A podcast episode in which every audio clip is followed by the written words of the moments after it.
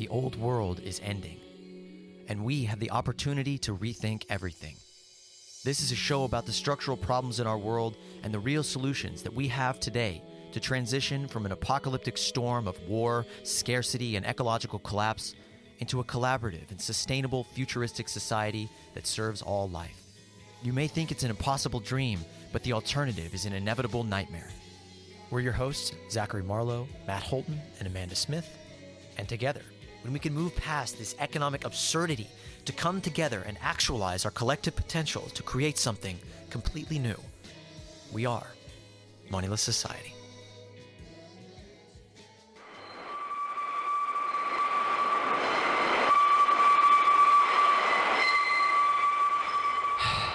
All right, so I was going to write out an intro for this episode because it's a really important topic. One of the root of all roots of our disorder, our disconnection from nature. But today, uh, I'm, I'm out of it, right? Uh, news has got my blood pressure about to explode, construction out my window, sirens in the distance, world is ending, what's new? I'm in New York City, it's almost 100 degrees, I haven't even been able to move all day. I, I just feel completely immobilized by this heat pulsing through the concrete and metal glass of this this false world.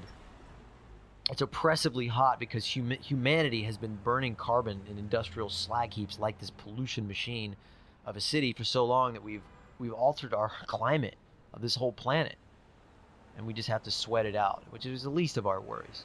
I, I just feel I feel trapped and caged in in this unnatural like completely artificial environment. Like nothing in this environment is natural, nor or normal or intuitive. Piles of garbage, you know, up to my waist out my window. It's normal. It's normal. And even when I do see patches of nature, it's like they're here despite all our efforts to destroy them, like they're an aberration or something. I mean, this wasteland, and the only trees are in those these little con- disconnected islands of parched dirt in a sea of concrete. That's how I feel right now, and, and that's that's a, micro, a microcosm of the whole society that we're living in. We're parched. We're deprived of, of everything we really need to live, living in a way that is totally unintuitive to us, that we just continually are gaslit into thinking is normal, is natural, is, you know, eh, pro- progressive, is an advancement. Some We're deprived of some deeper connection to the world we live in and to uh, who we really are. And that's, that's a microcosm of the whole society that we're living in. We're, we're parched. We're deprived of of any deeper connection to the world around us, to you know how we have evolved to live and who we really are. Today's show is hopefully going to be able to slake that thirst and provide us with some life-giving insight, help us get back into who we really are. Our guest today is joining us from Hawaii. Wild Quetzal is a nature based content creator and teacher reminding people who they've always been. So, Quetzal, what, what does that mean to you to be disconnected from nature? For sure, absolutely. Like the dominant culture of like the West is definitely predominantly disconnected from nature. And to me, what that means is being disconnected from yourself. And ultimately, you know, I, I think we uh, uh, we kind of look at nature as trees and the wildlife and all these things, but we don't instinctively or intuitively recognize ourselves at this moment in time as a part of nature. So when I say we're disconnected from nature, it's really rooted in being disconnected from ourselves. And so my mission and my goal is to remind people of themselves, of their own nature, and to reconnect with that nature because I believe that that's where it starts. And if you have a relationship with yourself and you know who you are, I think that will naturally lead you to commune with the other parts of yourself that we call nature, which is like the wildlife and trees and stuff like that. But I think we have to recognize who we are first, and, and then that will take you on that trajectory. I mean, we live such automated, mechanized lives, and so much of our lives are are taken up with labor, where we perform these machine-like repetitive tasks. People really forget they forget that they are natural beings. They forget who they are, and and I think every one of us can attest to that. That can that we we we get lost in this world because it's not intuitive. It wasn't really designed to meet our actual needs. It wasn't really designed for us as humans. I mean, it it was designed for a system that isn't that that actually goes against you know the true values of nature. I think that we we uh, we obviously created this as humans. We we created the system, but at first, I I think that it was uh, we were trying to escape natural situation. We didn't like the fact that we didn't have abundance of food or in the way that we do now. We didn't we didn't like that there was day to day things to be done to to survive or to thrive in, the, in a given environment. So we wanted to kind of go around that natural order of things. That's why we domesticated food. That's why we, uh, you know, built civilizations that hoard all the resources. So all this has been kind of culminating, but in the process, uh, like you said, we we lost ourselves and we lost that connection with ourselves, which we were not accounting for because we didn't have the wisdom like a lot of traditional people have, and, and they they stick with to not deviate from the natural order of things because there's consequences to that. So what we're seeing now is just the repercussions or consequences of that decision that we took to remove ourselves from the natural environment because we didn't want to accept or embrace that position that we were in. So on your channel, I watched a really interesting video that was basically titled like what is indigenous or what does it mean to be indigenous and I spent a lot of time in the the climate movement and um, in activist circles and I think it's almost a cliche at this point that indigenous wisdom, indigenous solutions are the most prime and direct solutions to uh, the problems of climate change, the problems of industrialized society. So what what does that actually mean I mean, it's it's it's been repeated so much that I think a lot of people don't even really understand what it means to be indigenous. What what does that mean to you? I have a meaning that I have for myself that I reflect on, and it might not be you know um, what other people see it as, but to me, is to have a relationship to a certain place. So we are all really indigenous to the earth, right? We all come from the earth.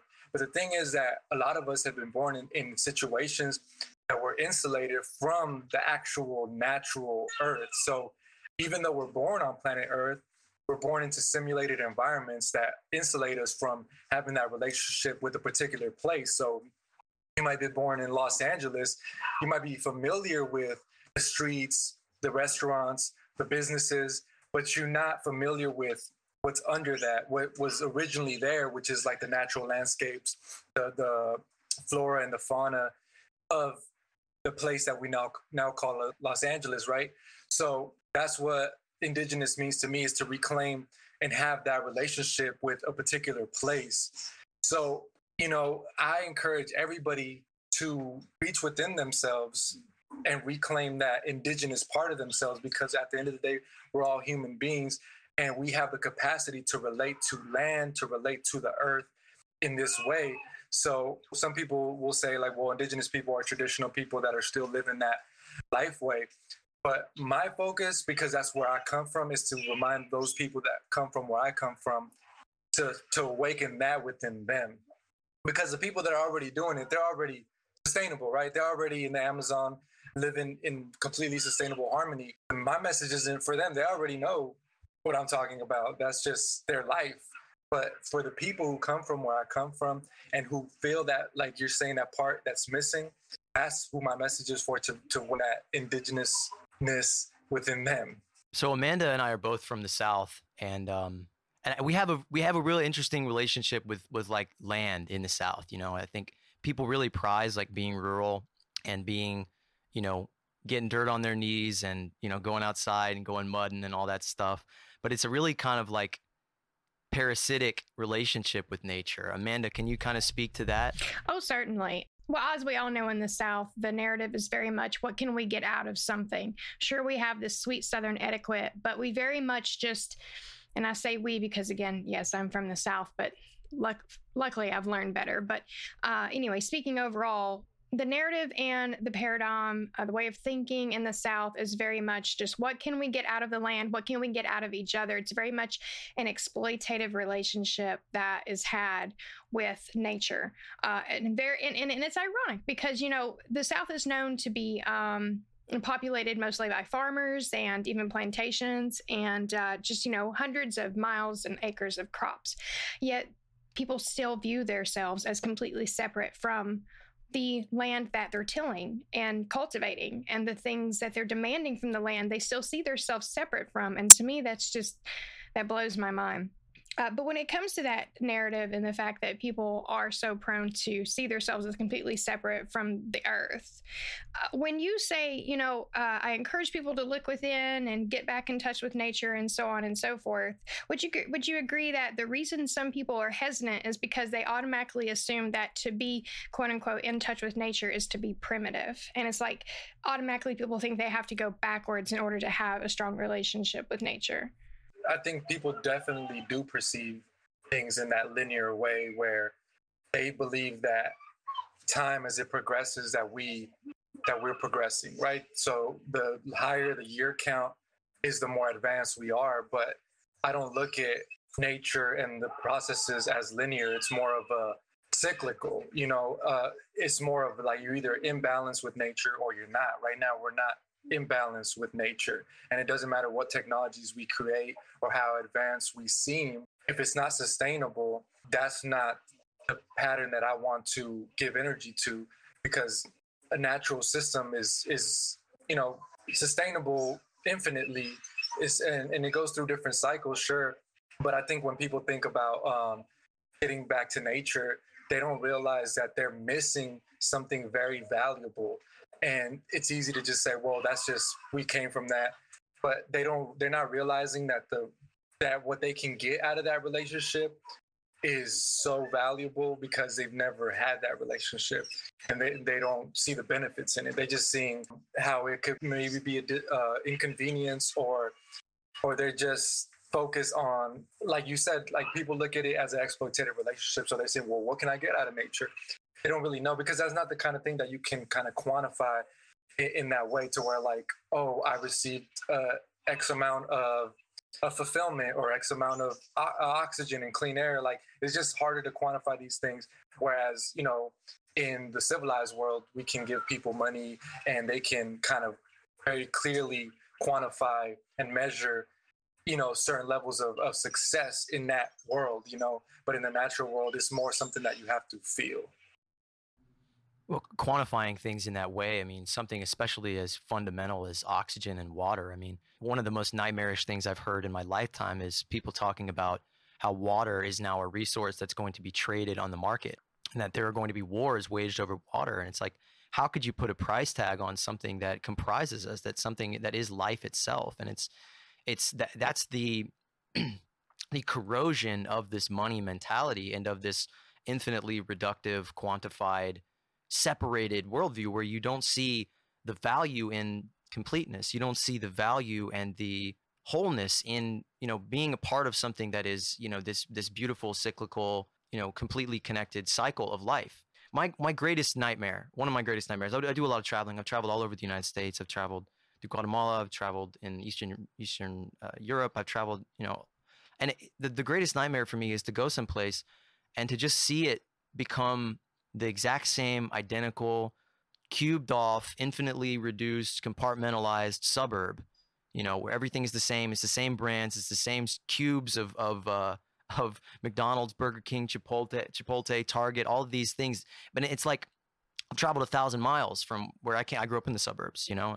In I think that you know one of the most disconnected environments imaginable. And to travel a thousand miles and to see like the suburbs of Los Angeles look exactly the same. It's like I haven't been anywhere. It's like there's no diversity at all. It's like the same thing. That's terrifying to me to, to imagine a world that is completely reduced and, and replicated to be this. That's progress to people. And any sense of progress that is actually antithetical to human health and happiness and to like our spiritual well-being is not progress at all. So anybody who thinks that going back to nature is a regression, it's like anything that skips nature is a detour. We, we can't get home if we don't go through nature, which is ourself. Right, right. You're always going to come back to the source. Like you can try to elude it or run away from it, but at the end of the day, that's why there's so many conversations right now ha- happening about uh, climate change, about sustainability. Because at the end of the day, if this earth is not healthy, if we can't perpetually, you know, have this relationship of, of taking resources and putting it back into the earth. if it's if it's not healthy then everything else that we're doing does not exist like civilization does not exist without nature nature is the original world where everything comes from and and the sooner we realize that and have a relationship with that the more we can move in, in different ways. You know, uh, have you seen my video about uh, cancers, uh, where I compare the Earth to uh, cancer? Because what you're talking about when you travel, you're talking about metastases. When cancer cells spread from one part of the body to another part, so you're you're having that phenomenon where you're saying, "Oh, Los Angeles kind of being copied and pasted into another part of the Earth." As metastasis, this idea, this this mindset, this uh, culture is spreading to other parts of the body and, and it's just copying itself. And then we're taking resources from the healthy part of the body, which is like the parts that still have natural areas where we can use resources because everything else has kind of been taken up. They take the resources and they channel them instead of like giving it to the body, they channel it to the tumors, which is these cities that we erect because that's where all the energy is going to feed this mindset, you know. And it's just like a phenomenal thing to to observe because I've done that too. I've been through uh, Costa Rica, uh, Mexico, Belize, all these different countries, and I just see more of kind of where I came from, or actually, or, at least a direction towards there, right? Like that's where they're trying to move towards. That's what they uh, kind of idolize in a way, uh, the culture of, of the U.S. because that's what's pushed, you know, and, and that's that's kind of what they see and they glorify in a way because that's what's on TV and that's what uh, they want to allude to, you know. And so it's like I see people from America going to these countries being like, man, y'all y'all had to figure it out. We need to be more natural. And then the people from those countries are like, well, I'm trying to get to America so I can have all the stuff that you just left. You know, and so it's just like it's such an interesting thing for me to observe. I, I traveled to Guatemala actually, you know, for that same intention because I wanted to I wanted to see uh, people living closer to the, our original configuration, our original nature. And I mean, it was it was an incredible journey. I mean, it was it was one of the most beautiful places I've ever been, and the people were so kind, and they were genuinely much closer to a sense of connectedness, to a sense of this very fundamental, just profoundly simple, like truth that everybody there just kind of had this realization that everybody looked each other in the eyes. They kind of realized, like, okay, we're all here whether we like each other or not, we are all kind of share this space. You know, where in New York City, you're walking down the street, nobody looks anybody in the eye. You know, it's like people are trained to disconnect themselves, to harden themselves off, to protect themselves from having to care about all these people because that is our instinct to care about the people around us. And it was so, it, I mean, that, that journey to Guatemala really changed me, you know? And I, I, I was disgusted at, at, at the other white people that were there with me, at the tourists that were not there to learn, that were not there to connect with themselves, their true selves, and seeing the peoples of these places as teachers, as people who are closer, who are more advanced. They were just there to party and to take advantage of this beautiful country. And the people who live there couldn't even appreciate and use their own their you you know not use but enjoy their own country. They had to serve these people, these ungrateful just suckers, these leeches that were coming to their their country. And one of the the most depressing things I saw there was the health of the people there, that they were eating fast food, they were eating the fried chicken. And I got this interview. I, I made a, I was filming the whole thing. Uh, someday I'll, I'll release it, I'm sure.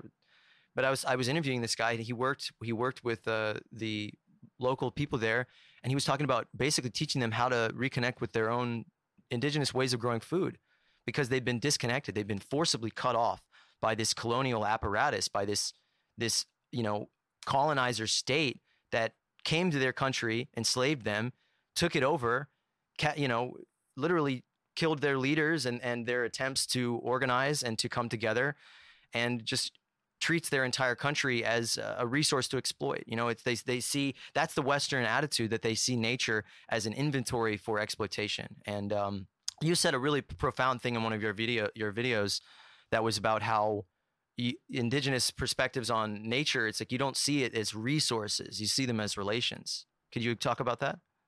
Yeah, I think that the relationship that we tend to have with things is like because we do accumulate things and, and we tend to have this well let me take this back to my house and it, it becomes like an object of things that we're collecting or that we see potential use in but we don't necessarily revere the plant the animal the tree as its own entity, you know, where a lot of traditional cultures, they saw these uh, other organisms as their own people, like their own um, non human persons.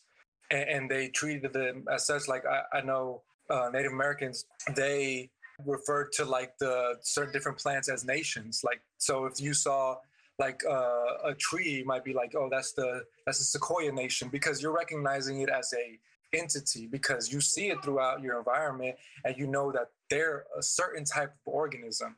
It's not just it happens happenstance like you can know what kind of food it produces what are the cycles of it and it's, it's a functioning organism. So you and, and then on top of that you have a relationship because you come across it and and you might take some something from it. You might take a fruit from it or you might take the bark from it. And so this codependence starts to impact the way you perceive it you know eh, like we can just go to a grocery store right now and just get anything we want. We don't have to know where it grows, what are the seasons, what different stages does that plant exhibit. Like most people probably don't know like what the full stages like of a lettuce plant are. Like if you let it to go to flower and, and just fully develop, they don't know that. They only know lettuce in the form that is presented at a grocery store. So this disconnection from the, the process of, of life itself makes us relate to things differently, you know. And because we are going to the grocery store, it becomes a commodity. It becomes just another product. But say you were on the land, and you there was a certain um, plant that was growing, and you know it only came seasonally. You would you would know very intuitively, very very uh, intimately when that time was coming again. You will start to see the signs of it because you you're connected to it as a food source. So you start to develop this relationship to where is way deeper than just a product, is way deeper than just a food. This is a being that I have a mutual relationship with and that we affect and it affects us, you know? And so I think that that's a whole different way of perceiving other organisms than most modern people. So it's safe to say that the disconnection we have from nature, from the process of life, is exactly what's facilitating this uh, death spiral that society is in. Because we no longer witness these evolutions and these processes that begin as a seed and come full fruit, you know, that serve us and give us life. We don't see any of that. We just see things boxed up, brightly colored in plastic packages in the supermarket uh, and you know the saying goes everything we do against nature we do to ourselves. And and so again separating ourselves from what is uh, essentially a part of us you know the wilderness animals plant life and what have you is is again something that that we're it's just another mark. It's just another mark against ourselves like like this this separation how how do we how do we bridge that gap? You know that becomes a question is how do we re-bridge the gap that we've created through industrializing society? Because i believe that's what it boils down to. You were you were mentioning uh, a minute ago how people you know they tend to think well i'd rather just take this home and call it my own and they view it as a resource instead of a relationship. Uh, that's because our society is premised on acquisition. Uh, acquisition is essentially the art of possession you know? So we have to have it. We have to own it and call it ours instead of realizing that it is it, it is its own entity. And and it is uh, an organism just like we are that that that really requires uh, a certain level of um, for lack of a better term respect regard honor input care cultivation what have you. But again we just thrive well we don't thrive. We're surviving on this exploitive relationship that we've created since the industrial age basically yeah, and I think that we often overlook what that does to like the human spirit. That that experience, you know, it's just we just look at food as food, like oh, we'll just put food in your body when you're hungry, and that's it. But what there's something much deeper than that happening when you do have that relationship that most modern people just simply aren't experiencing. And for me, my approach, like I don't have like this thing where I'm like, oh, step one, step two. Like my approach is just to change people's perspective because I, I believe that if you can change the way they perceive themselves in the world, that every action that they take will be a derivative of that. So if I tell people, look, you are nature, you are a part of nature, this is what you are, like like wake up and realize that I, I believe that their actions will will align with that. So they might go to the grocery store. Now they're looking at, well, what was somebody who's a part of the earth, a part of it. What is the best decision I can make at the grocery store?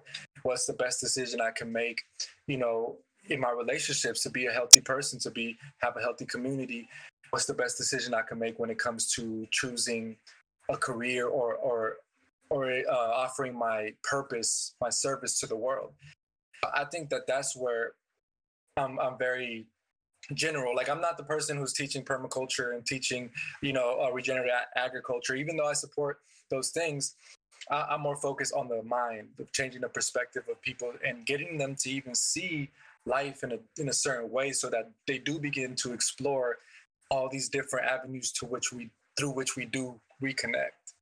So, considering your premise is largely based on that connection to nature, I do have a burning question for you. But as a striving vegan, I have often wondered is there, in fact, a karma related repercussion in consuming uh, the, the animal products, especially and plants too that are cultivated through this this horrible horrible wasteful inefficient system that just basically births animals to torture and slaughter and sell them uh, you know obviously there is the the the, uh, the actual material logistic side of it uh, that that deserves a whole other argument, like you know the inefficiencies and waste of globalization when it comes to food sources. But when it comes to the karmic, spiritual, and even physical repercussions. What what would you say to that? I believe that anything can be done in a harmonious way and a non-harmonious way. And obviously the most sustainable people throughout time have eaten animal foods. They were just not doing it in the manner that is done today. So we know that there is a way that animal foods can be procured which have a harmonious impact on the environment, on the ecology. In the same way, with plants is the same thing. There's a harmonious and non-harmonious way that that can be done. So I don't think it's it's about the kingdom of life that we're that we're taking. It's about how we're taking it. So because we um, have the perspective and perception that we do, anything that we do is tainted from from from we because we're already starting from a disconnection from the natural world. So if we plant uh, plant foods, we're just asking ourselves, well, how can we grow this the biggest? Um, how can we make the most profit? And and that's the bottom line, right? There's not much talk of like, well, what are the repercussions long term to the environment, to the soil, and to the health of the people consuming these foods? Those are like secondary and tertiary questions, if ever asked. Um, so the same thing is done with animal foods. For me, it's not about the kingdom of life; it's about how we do anything. So, uh, you know, there's people who are doing, you know, regenerative agriculture who are putting, you know, certain nutrients back in the soil using a- um, animal grazing and stuff like that. You know, I think that that's all important. I think that this is a, it's a very, it's a community of things coming together to create balance in an environment, and, and that's how it's supposed to be. And you know, and I, I was vegan for five years, so I really got to embrace and, and see, you know, see that part of myself and embrace that part of myself. Uh, so I just shifted kind of my perspective on on that, you know, recently. Um, but but yeah, I think it really just comes down to how we do things. It's not about what we're doing; it's how we're doing it. Anything could be done uh, right if we just have that starting point. Like if we just start from knowing and understanding that that that we're part of this natural cycle, we'll, we'll respect and honor things in a way that we would wouldn't if we didn't know that or didn't remember. I think it's interesting the uh, the perspective of thinking about every every decision you make, filtering that through the perspective of the earth. I think that's personally one of the most profound shifts that, that I was able to come to. And I think I came to that through travel, through uh, basically just dissolving myself into these enormous landscapes and and really going from place to place to place and realizing like this earth is my home. You know, this is the only true home that I'll ever have. I mean, I, people ask me where I'm from a lot. People ask me where, you know, where I live or where I want to settle down. I just can't really imagine settling down and picking one place because I really, and I hope that this isn't a, I, I, you have to be vigilant when walking down this road to not walk the colonizers' walk and be like, "Oh, the whole earth belongs to me," because it's not a it's not a relationship of belonging and and ownership, but it's like we we we belong to the earth everywhere, and and this is our home. And to really have the earth in mind with every single thing that we do, you know, starting small, you know, at our what we eat, what we consume, how we shop and things like that. I mean, I think those are ultimately kind of smaller, they're secondary to what is the belief system that we are living for. Are we living and supporting a system that is fostering the growth and and and the health of the earth or are we supporting one that is destroying it? And it's like so many people put put forth veganism as a solution to climate change. And I think it, it in many ways, I mean, we absolutely need to massively limit the amount of meat that is eaten, the way that it's it's fostered and grown and cultivated. It's horrible. Our food system is terrible. But I think a lot of people select that because it is a consumption choice that they can change the way that they're spending money and tell themselves, I'm saving the world now. When in reality, it's the whole matrix of buying and selling and commodification and the whole monocropping system. It's the whole consumer cycle that is the problem. There is no no ethical way to consume our way out of this crisis because we we will forever remain in this consumer model where we are devouring the earth. We're taking from it. We're not living for the earth. And to anyone listening, I really just just encourage you to start asking that question, you know, putting that filter before your actions and thoughts and behaviors, you know, what am I living for truly? Because so many of us, we're living for capitalism. We're living for this system. We're living without even realizing it. We're, we're supporting this system that is destroying life on earth, that is reducing every precious and sacred thing to something that is, uh, you know, a dollar sign. And, you know, wh- whether we are going about our lives, you know, saying, okay, I'm, I'm trying to live mindfully, I'm trying to live whatever, I'm on a spiritual path, your adherence to this, this financial structure, this edifice, this deeper culture that is so unquestioned goes so much deeper than that. And I think before any of us take that step to be like, oh, okay, I'm living for the earth, I'm on a spiritual path, I'm, we need to really question the systems that we are adhering to. Yeah, no, that that's that's a really good point. Um, so so with the whole with the veganism, right? Um, and this idea that you because I put it this way, like you're basically just shopping from a different aisle in the grocery store, and, and I think that any solution that's a true solution is very hard, if not impossible, to commodify, like to, to turn into a commodity. Um, and that's what's happening with veganism, right? Like now it's just these uh, plant-based meat alternatives, and, and we just kind of see the whole system kind of capitalizing on this social movement. So it's just kind of becoming another tool for that same system, right? Like the, the thing that it was supposed to kind of change and and, and so it becomes like this um, like self-defeating thing where because to me anytime we outsource something it, it just becomes challenging to track right so somebody else is growing my food i don't know how they're growing it they might be telling me they're doing this or doing that. I'm just wary of things that can be easily commodified because I think at the end of the day, the more responsibility we kind of reclaim, that's really the name of the game. Like if, if I can reclaim producing food, growing food, um, if I can reclaim uh, my health, all these things just takes responsibility off of the system. That's the reason why we're in the situation we're in because we have outsourced all of our responsibility to the system. So the system tells people how to be healthy. It, it, um, it took over people's health. It took over people's food. It took over people's education. We have to slowly start to reclaim those things. So we have to teach our children. We have to become educators. We have to grow or harvest food from the environment, build a relationship with that. We have to do all these things for ourselves. And the thing is that that's work. That that takes energy. That takes dedication. It takes discipline. So for people who are already in that system, it's like, well, I already have this system set here. I just want to operate within the bounds of it. So if you bring in like something like veganism, it becomes a pretty easy transition. I, I can just choose different foods now.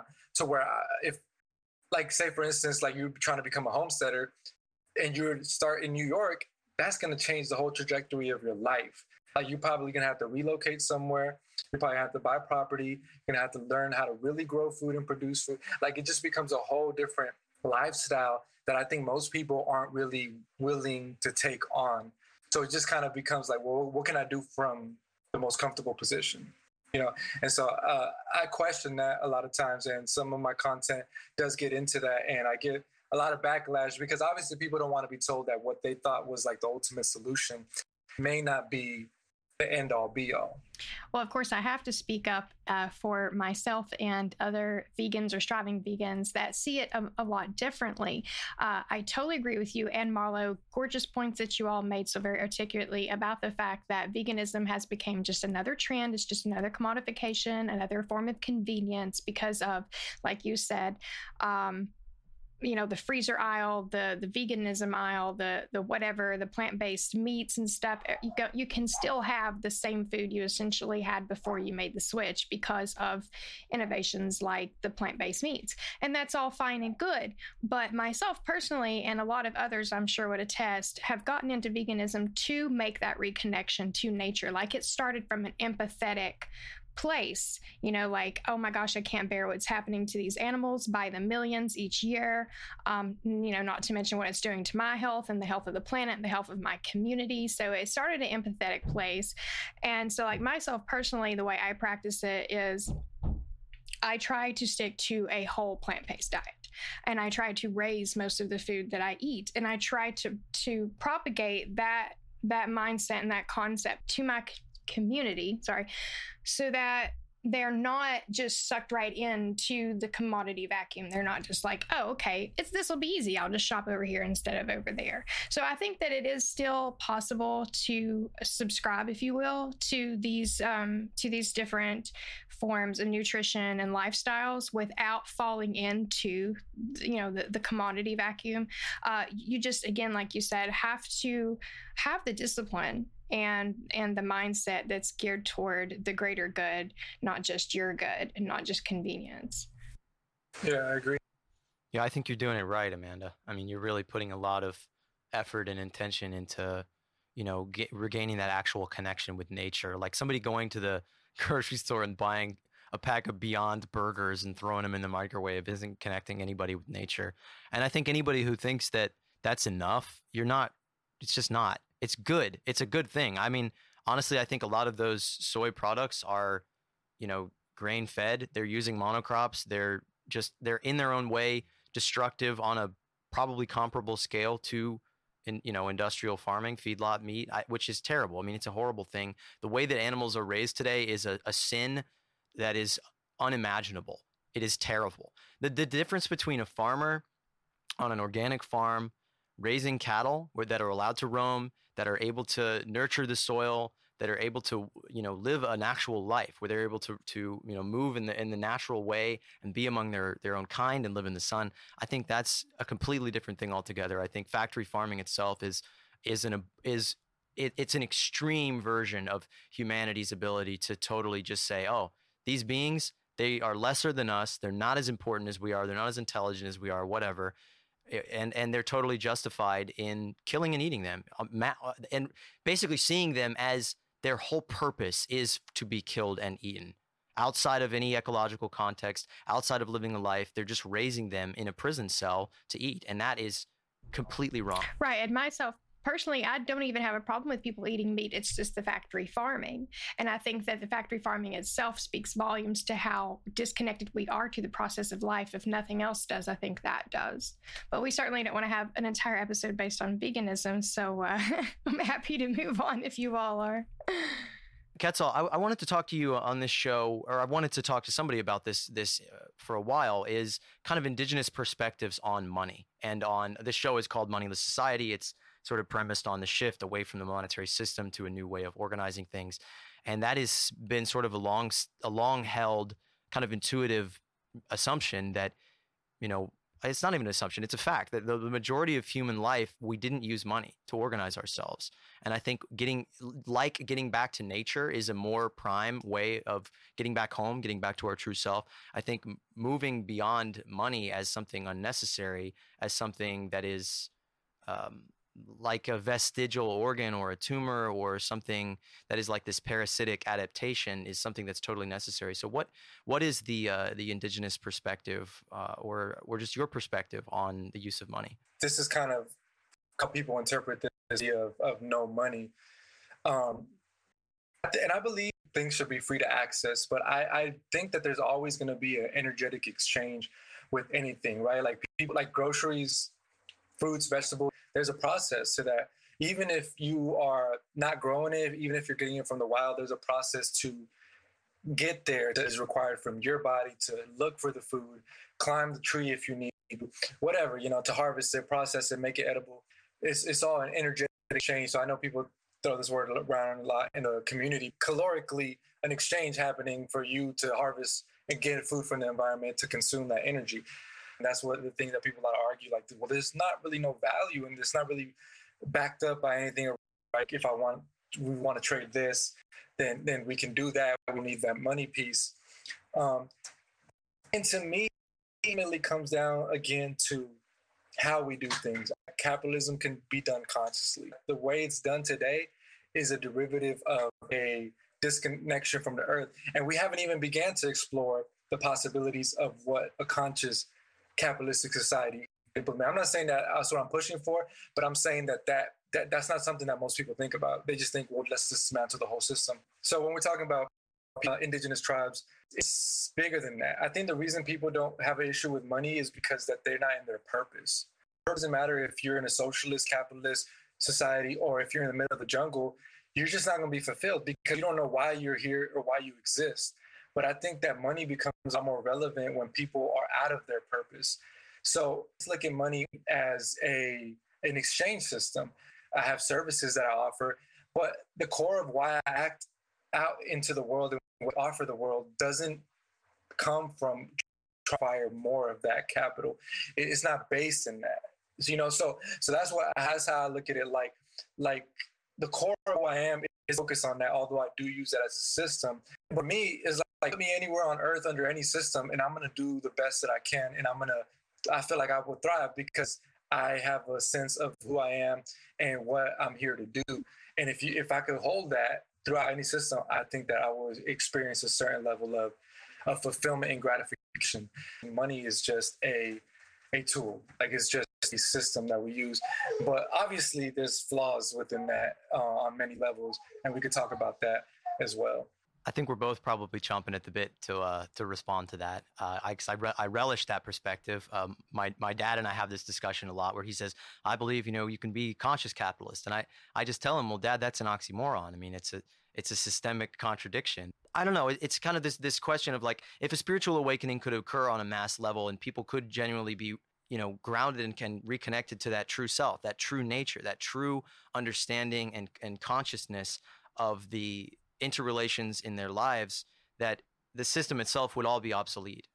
But I, I think the system as it exists today, it thrives on lack and scarcity and inequality and endless growth to the to the extent that it's always going to attempt to divide people, separate people, see resources as that inventory for exploit- exploitation, and it, and it's it's always going to end up putting people into situations that further and further alienate them from the ground, from eh, their interconnection with everyone around them because essentially capitalism is a machine of convenience as we know and even if there were some way to consciously execute the mechanisms of capitalism uh, we're only going to further and further separate ourselves from nature would be my understanding and my assumption because as convenience through innovation continues to evolve whether or not profit continues to be the main goal or not we're just going to continue to uh, further you know further divide ourselves from nature.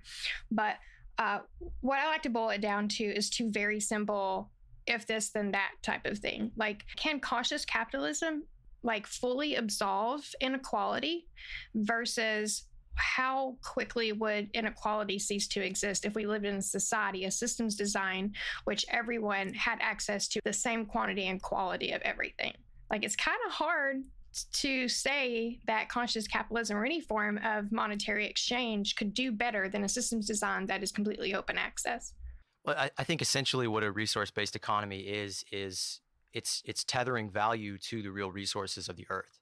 And I think that the money system as it exists today, and I'm doing a lot of research on this. I'm not the the most articulate person to talk about this, but I was just reading last night, and it, it's it's like it feels like a conspiracy. I ha- every time I read about the actual functions of the monetary system, I'm like, is this fucking is this real? Right? Is this a conspiracy? It's this like sounds insane. This sounds like something that that that people in robes underneath like a crypt, like by candlelight with masks, are like creating. But it's basically that the whole money system functions on debt. It's it's literally it is literally based on nothing. It's based on debt. It's it's there the I'm not going to get too deep into the whole Federal Reserve and all that, but basically if debt was taken out of the economy altogether, if there was a debt jubilee and all debts were forgiven, there would be zero dollars circulating in the in the economy.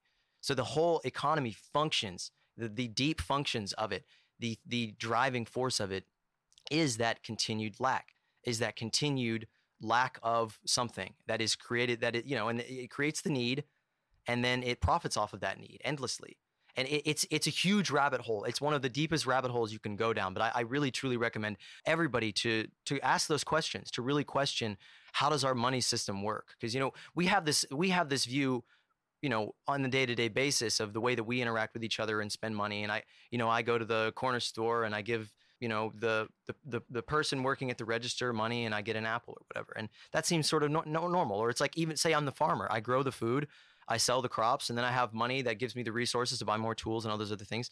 That's what it would be like for us on our small level if we were not in this you know massive super stratified construct where people are juggling with billions and billions of dollars and i think as we we're sort of continually uncovering in this show that when systems like that are able to exist, they continually expand and increase the levels of inequality because there's always a lack and there's always somebody who is gaining advantage over somebody else. So inequality is the natural byproduct of that system. And I, I think we could do this system more, more equitably. I, d- I know we could. It's so unethical. It's so unequal.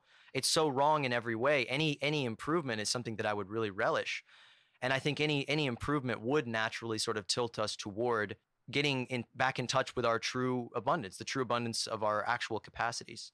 But I, I don't I don't believe that capitalism as it exists in, in any theoretical or practical form can exist without becoming that incredibly stratified, unequal, destructive beast that's devouring everything. That's really made us into commodities that's made us into objects and you know beings that we put a we put a price tag on we put a, a, value judgment on us as humans instead of saying we are this earth we are all our relations we are everything in this world and we are boundless in that way and that's what it truly means to me to be free and to be human to be to be the earth if you ask me about capitalism i say conscious because if i have to operate with the capitalism i'm going to do it to the terms of of who I you guys are operating under capitalism as well, right? Like you your day to day life. I hear you like you're for, you know, a different system. I'm for changing myself and, and being more focused on that aspect. So when you ask me about capitalism, we'll ask myself, well, what's the best form that I can do that in? What's the best way existing under that system at this current moment? Not saying that that's something that I want to continue, but what can I control this moment? Well, it's the way I do business. So I'm going to do it in a way that's conscious, that's ethical, that's to the best of my ability under that system, right? So that's kind of how I look at everything. Um, I always bring it back to myself because I just think that sometimes I get a little overwhelmed by wanting change. And a lot of people that stagnates them from their own self development because they're like, well, you know, once uh, you know, once we need to change the system, and they they're not really truly doing work on a personal or internal level because they think that that's going to come as a derivative of the system changing. But I, I look at it backwards. I think that if people change themselves, so if we have more people that do do capitalism in a conscious way, that starts to shift the, the mindset of the collective consciousness to where we might make that system obsolete or we might develop a different system, but we're not going to wait until that system shifts to start doing the best that we can. You know, that's that's how I look at it. That's why I answered that question in that way. I'm glad you chose to expound on that. Um, obviously, you exemplify how we, we do have a choice. We still have uh, many limits, but we do have a choice, and and not to put the burden of you know climate change and uh, war and and and economic uh, collapse and stuff on every each and on every individual because you know that's what that's the corporations' mm-hmm. uh, proxy you know they, they shove all of that responsibility on us. But you're right it, it, does start on an individual level to a degree. And while conscious capitalism shouldn't be the end goal it could be a step on the way to the new and better system that that facilitates a happy and healthy environment for everyone. And that's where the resource-based economy comes in. And you were cutting out a minute ago and i don't know if you ever said if you did or did not know about that term but uh, just in case you don't and for the viewers who may still not know about it it's basically a systems in which everyone has access to the same quality and quantity of the products that they need to survive and then some.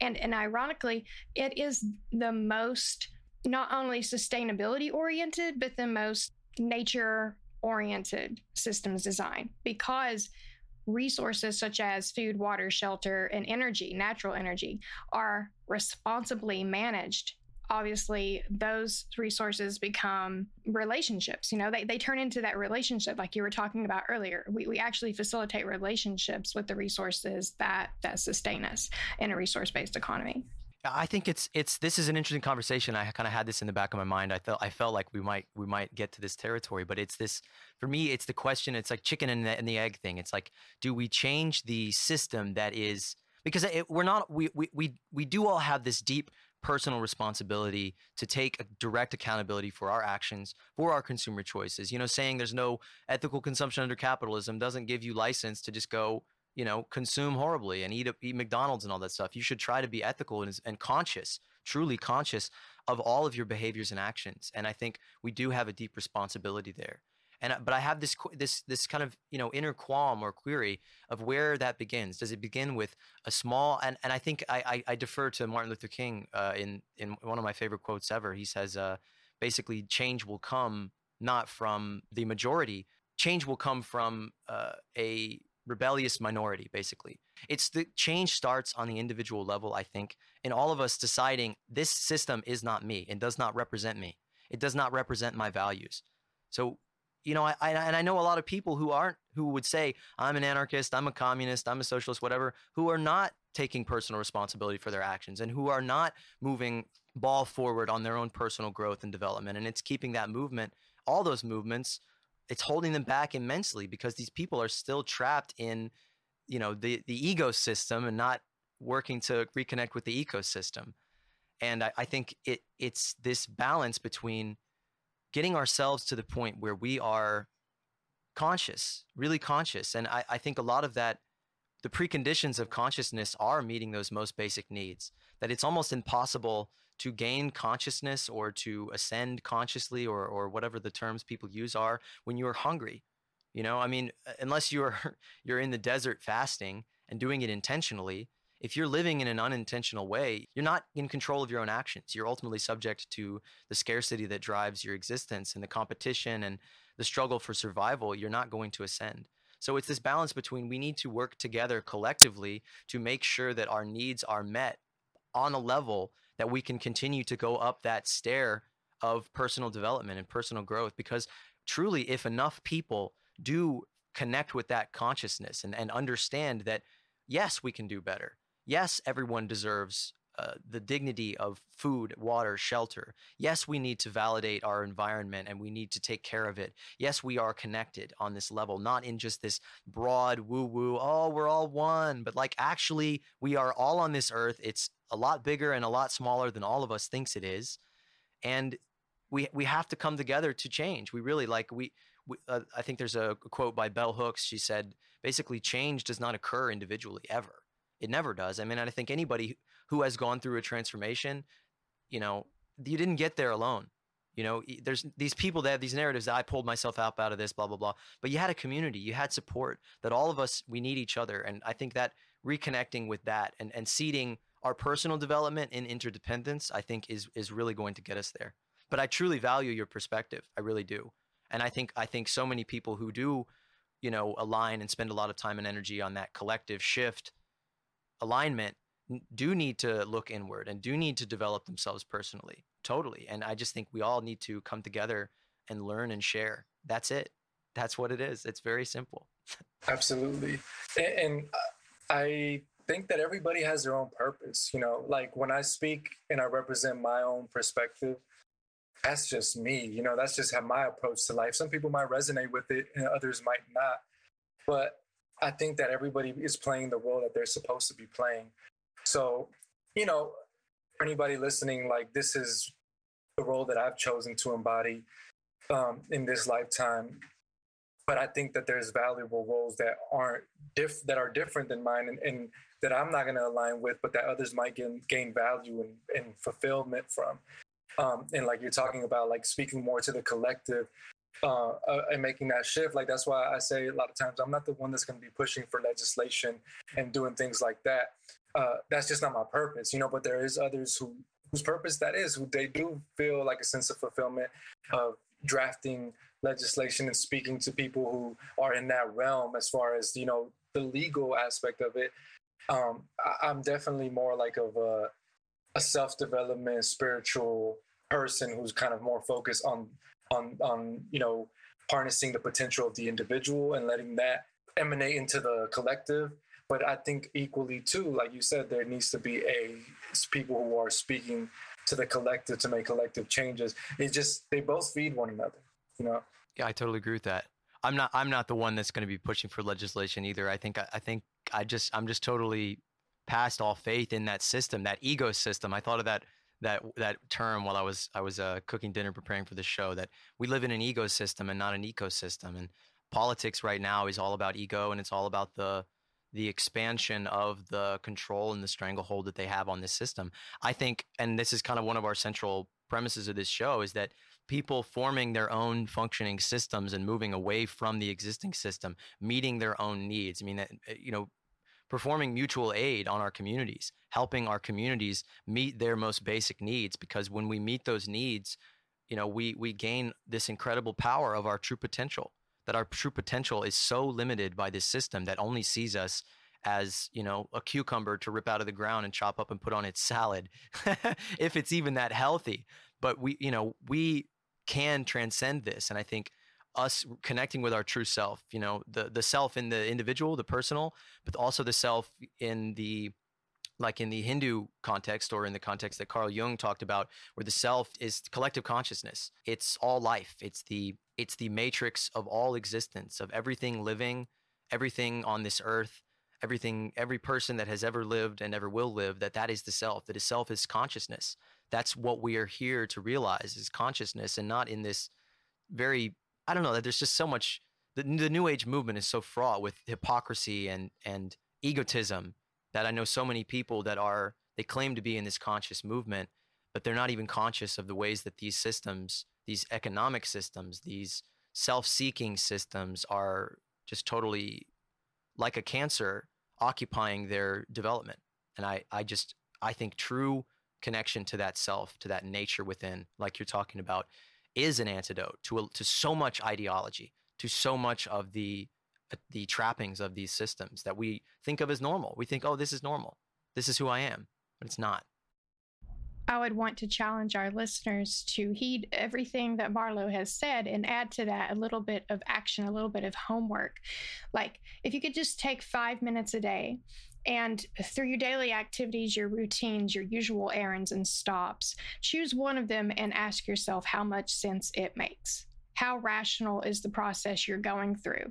What are the uh, caveats involved? What what are the inconveniences? How irrational is it really? You know, just kind of ask yourself those questions about just one thing that you do every day or a couple of times a week, and through that, uh, perhaps a bit abstractly, but you you will begin to understand and inter-reflect inherently because you'll be like, well, this is what's inconvenient about what I'm doing, whatever that is, and this is why it's inconvenient to me. And then you start to realize all of the things around you that are incredibly irrational and ill-designed, and and just how unsuitable the environment is that we live in now and of course you'll end up down the rabbit hole but ideally you'll you'll begin to instead question yourself and doubt yourself. You'll start to build confidence in yourself and understand that you are not you know um, you're not crazy for feeling these ways. You're not crazy for having these questions about your environment. Um, you're not crazy for wanting to, you know, spend more time in nature or wonder more about yourself. You know, it's not a fanatical thing. It's not a, you know, like Disneyland thing for you to want to sit and think about the stars or where you came from exactly or what kind of tree that is in your yard. Like people tend to just just say ah, well you know you're wasting your time you're daydreaming. You're not being productive you know when your mind trails off on things like that. But really it's very important that we we take a few minutes very often to just look around and say why are things the way they are? Why am i having to stand in this line you know why am i having to drive 20 miles to this to this doctor's office or something like that? And just really contemplate the designs around you. And that will inherently lead you inward and and, and give you some answers.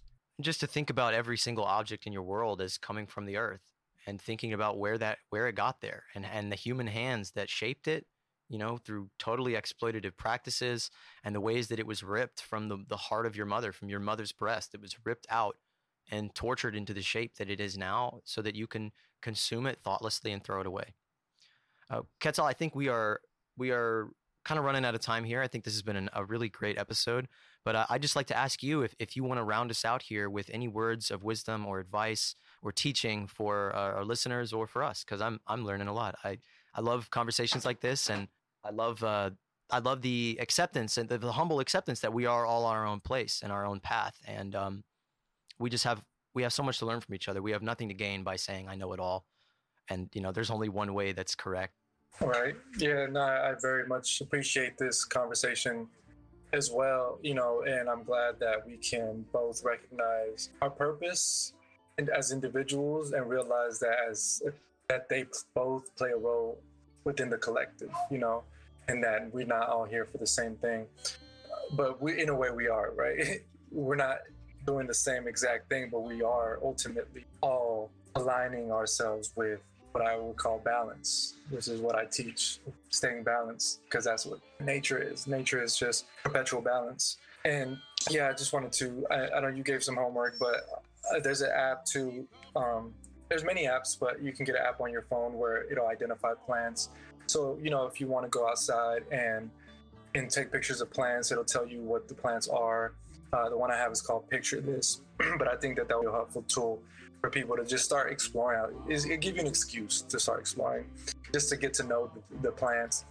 But then further than that, you might learn about some of the uses, and once you start using it, that's when you develop a relationship with that plant, that organism. Just pick one, pick pick one thing that you can start to develop a relationship with, because that's going to shift your perspective. And every time you go outside, now you're going to see that plant. And it's not just going to be a weed anymore. It's not just going to be this thing that you walk past. It's going to start to be a person like organism that has its own characteristics, its own properties, and that exists out there in the world. And that you might have just been walking past this world, never acknowledging it. But I'm just, you know, inviting people to start to acknowledge the natural world, the trees. It doesn't matter if you're in a city. That tree genetically is a derivative of, of nature, just like we all are. We are on the phylogenetic tree of life, we're literally all relatives. We're all related. We all come from the same ACTs and Gs that make up our DNA, the nucleotides.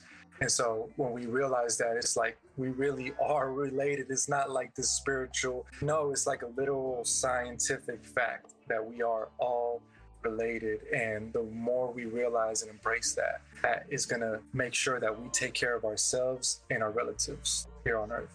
I would recommend uh, listeners to take your advice and start. I know, I know. I think a good suggestion would be to start with like the aloe vera plant. That's a really, really easy start for some people because you know it's a it's a it's a succulent, it's really easy to care for, and I, think it's a great way to start that reconnection because it is a healing plant. So you get a sunburn, you get a bee sting, you get a mosquito bite or whatever, and you use that aloe vera plant to to, to, to heal that spot, to soothe that spot, to, to treat the symptoms, to get myself familiarized with with the plant kingdom and to make myself feel connected to it. I think that's a great one.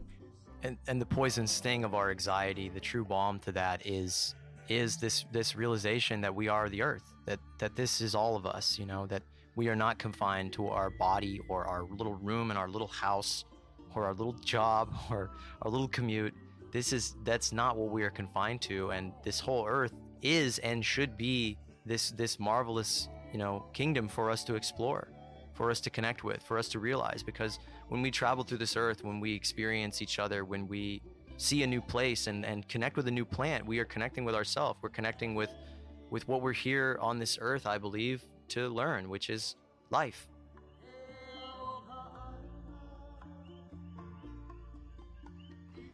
Thanks for listening to another episode of the Moneyless Society podcast. And a special thanks to Wild Quetzal for this sacred conversation. A link to his YouTube can be found in the description box below. We so enjoy putting forth the effort to establish solid and sincere connections with our listeners. After all, our podcast is listener supported. And we believe that such connections would be inherent in a system that values life and recognizes that the world around us is an extension of ourselves, that we are nature and nature is us.